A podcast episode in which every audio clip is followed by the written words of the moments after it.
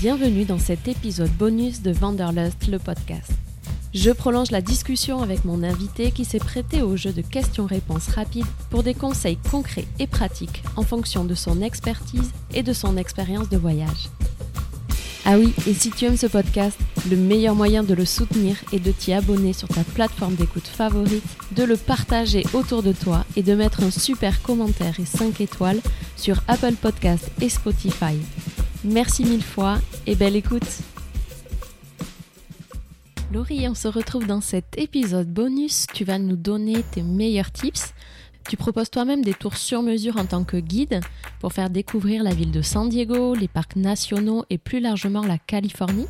Première question, c'est quoi la période idéale pour visiter San Diego et les parcs nationaux de Californie? Ça serait, euh, je dirais, octobre-novembre. Ce sont les mois les plus ensoleillés. Il fait pas très chaud, mais euh, on a plus de chances d'avoir euh, d'avoir le soleil à San Diego parce que malgré tout, il peut faire gris. Donc ça, c'est pour San Diego. Ensuite, pour les parcs nationaux, ça serait plus mai, juin et septembre-octobre parce qu'il y a moins de monde et que les couleurs sont très jolies. Et c'est quoi la durée idéale pour venir découvrir San Diego et la Californie? Il n'y a pas de durée idéale, c'est des mois et des mois. pour, pour, tout faire. Mais oui, c'est tellement grand. Ouais, mais San Diego, disons deux jours, passer deux jours, c'est bien. Ouais. Comment on se déplace à San Diego, justement? Malheureusement en voiture. Ouais, pas le choix. Ok. Ton top 3 des lieux incontournables à visiter à San Diego? Oui, mon préféré, c'est La Roya. C'est nature, c'est plus nature où on voit toutes les otaries, les pélicans, les cormorans. c'est comme un zoo à ciel ouvert, mais, mais vraiment, enfin, on, les voit très très proches et c'est super, super beau de les voir. les couleurs sont magnifiques.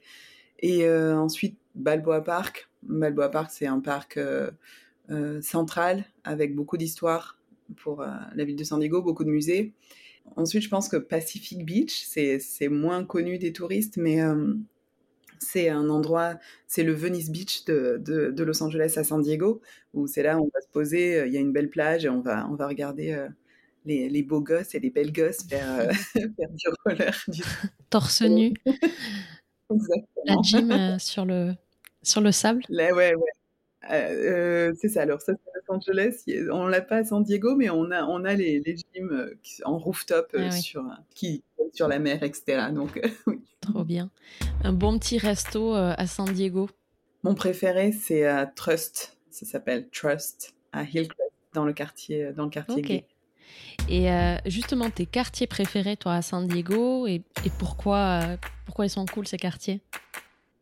J'aime bien justement Pacific Beach ou PB pour les intimes. C'est là, c'est là où j'habite parce que parce que c'est à la fois euh, familial et à la fois il y a, il y a, beaucoup de restos, euh, il y a beaucoup d'étudiants qui viennent, beaucoup de restos, de bars.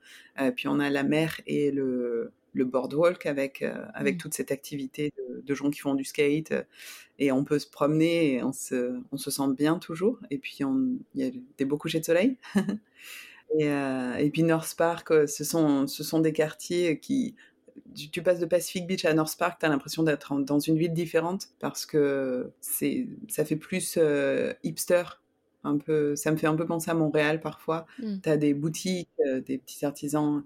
Et, et oui, il y a Barrio Logan que j'adore. C'est, c'est le quartier plus mexicain, avec beaucoup d'influence, oui, avec beaucoup de murales. Ça se gentrifie aussi beaucoup, mais il y a il y a beaucoup de, de boutiques pareilles et des, des, super bons tacos. Mmh.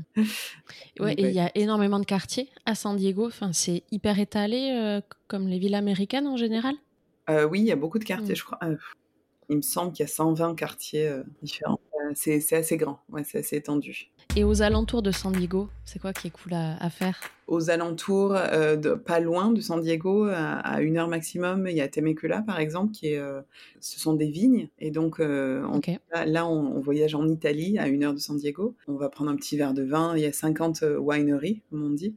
Et donc, donc c'est très joli. Ensuite, même on, peut aller à Tijuana aussi. Tijuana, c'est c'est à, à 30 minutes et c'est super sympa pour les restos. Euh, si on descend un peu plus au sud, au Mexique, il y a aussi d'autres wineries très sympas. Si on va à mmh. pas trois heures de route à, de San Diego, euh, aux États-Unis, en Californie, on peut aller skier l'hiver à Big Bear. Ah ouais. Donc on peut surfer le matin, aller skier à Big Bear, revenir et, et resurfer le soir à San Diego. Hmm. Comme au Pays Basque. Ah ben tu vois, ben, ben voilà. enfin, montagne et, surf, oui, mais peut-être pas skier et aller, euh, sauf si tu mets une bonne combi, mais bon. oui, ben c'est vrai. c'est plus... bah, quoi que l'eau est très froide. Enfin, l'eau, elle doit faire 12-13 en hiver, hein, mais ils mettent des combis et puis, et puis ils y vont. Je parle de eux parce que moi, je le fais pas, parce que c'est trop froid. tu t'y es pas mise je, Non. C'est un bon spot de surf Très, très bon spot de surf. San Diego, c'est assez réputé, ouais. Il y a des compétitions Ok. Comment on fait pour booker la best euh, guide ever pour un tour, toi? Euh, Je sais pas. Alors si c'est moi, hein, la best. Bien sûr. Euh, c'est sur Instagram, Laurie en Californie, ou sur mon site internet, lauriencalifornie.com. c'est assez facile de me trouver. Et voilà, moi je réponds, je réponds aux messages et puis tout simplement. Il faut s'y prendre longtemps à l'avance. Ça dépend ce qu'on veut, mais plutôt c'est le mieux puisque puisque j'ai des dates qui se bookent, euh, qui se bookent au fur et à mesure, donc, euh, hmm. donc oui.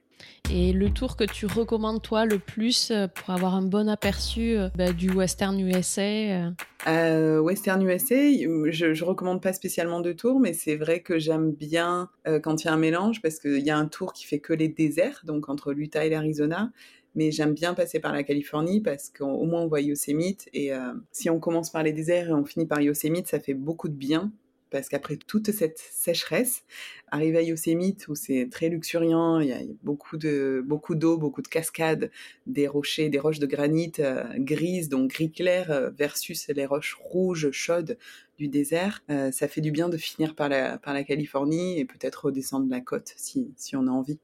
Trop bien. Et est-ce que tu as un parc national préféré toi? J'en ai pas spécialement parce que ça dépend des expériences que j'ai avec, mmh. avec mes clients.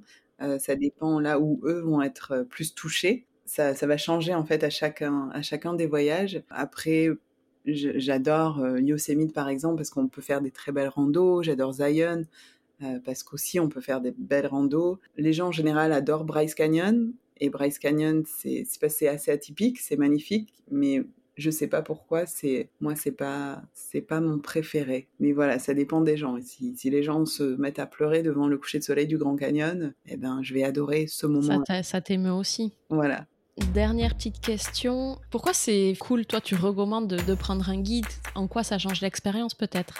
Alors avant, tu vois, hein, c'est bizarre, euh, je ne pensais pas que c'était nécessaire, mais en fait, c'est en prenant moi-même des guides que je me suis rendu compte que c'était super. Par exemple, en Amérique du Sud, euh, ça te change ton voyage complètement. Tu apprends tout de l'histoire, enfin pas tout, mais tu apprends plein de choses de l'histoire que tu ne serais pas forcément intéressé par toi-même. Euh, et puis, tu as la vision de quelqu'un qui est local, qui connaît vraiment bien, qui peut te donner plein de, plein de renseignements un peu d'insider, tu vois, genre mon restaurant préféré, c'est pas du tout un restaurant touristique et pourtant je, vais mmh. toujours le partager avec mes clients.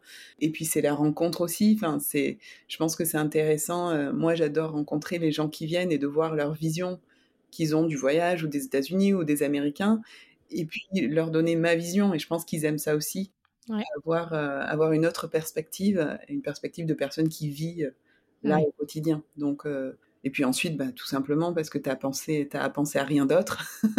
et c'est lui qui fait, euh, qui fait le job, qui conduit, qui sait où aller et qui. Ouais, c'est un gain de temps aussi, euh, puisqu'il va te montrer euh, les meilleurs spots un peu. Bah ouais, c'est ça. Donc c'est, je pense, c'est tout bénef.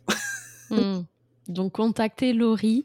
En tout cas sur Instagram, son compte c'est Laurie en Californie. Je vous le remettrai euh, en commentaire et puis euh, ou sur le compte Instagram en tout cas. Mais merci pour euh, ton partage. merci. Je vous dis à la semaine prochaine pour un nouvel épisode. Entre-temps, n'hésitez pas à venir nous rejoindre sur notre page Instagram Vanderlust le podcast et à nous mettre un joli commentaire et 5 étoiles sur Spotify et Apple Podcast et surtout si ça vous a plu d'en parler et de le partager un maximum autour de vous. Merci pour votre écoute et à très vite.